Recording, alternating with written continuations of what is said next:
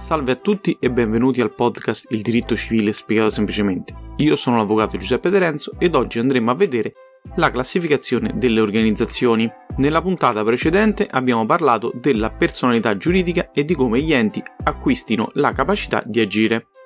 Ho volutamente tralasciato il discorso sulla capacità giuridica perché è stato oggetto di dibattito in dottrina ed è più opportuno trattarlo nella puntata odierna dove parleremo dei vari tipi di organizzazioni. La prima distinzione che possiamo fare è tra organizzazioni di natura pubblica e quelle di natura privata. All'interno di quest'ultima macro area possiamo individuare tutte le prossime classificazioni, come quella basata sulla struttura, che può essere a base personale o a base reale. Nel primo caso gli scopi sono perseguiti attraverso una struttura organizzativa che ha una base soggettiva, ovvero sia è composta da persone come nelle associazioni, ad esempio. Nella seconda ipotesi, il perseguimento degli scopi è attuato tramite un patrimonio destinato a un determinato obiettivo, attraverso un vincolo di destinazione. L'esempio classico è la fondazione. Se questa distinzione che abbiamo appena visto è basata sulle modalità in cui si perseguono gli scopi dell'organizzazione, la prossima, che andiamo a vedere ora, si incentra proprio sul tipo di scopo che si tenta di ottenere.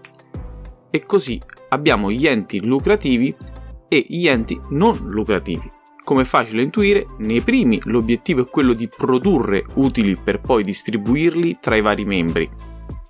L'assenza di scopo di lucro invece implica che gli utili devono essere interamente destinati al raggiungimento dello scopo ideale dell'ente in questione. Ciò non significa che quest'ultimo non può svolgere attività commerciale come ad esempio vendere le uova di Pasqua. L'importante è che il denaro che si ricava verrà utilizzato per gli scopi non lucrativi dell'ente. Concludiamo con una questione che abbiamo in parte trattato nella puntata precedente. Abbiamo visto infatti come gli enti possano o meno iscriversi in determinati registri. Nel primo caso saranno enti riconosciuti e avranno personalità giuridica e quindi la piena capacità di agire. Nell'altra ipotesi saranno i cosiddetti enti di fatto. La dottrina su questo punto si è posta la seguente domanda.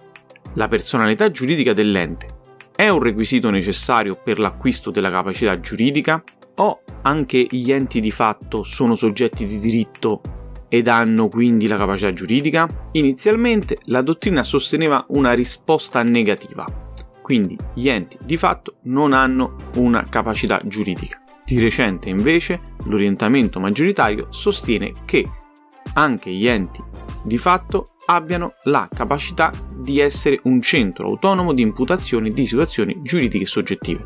Quindi abbiano la capacità giuridica.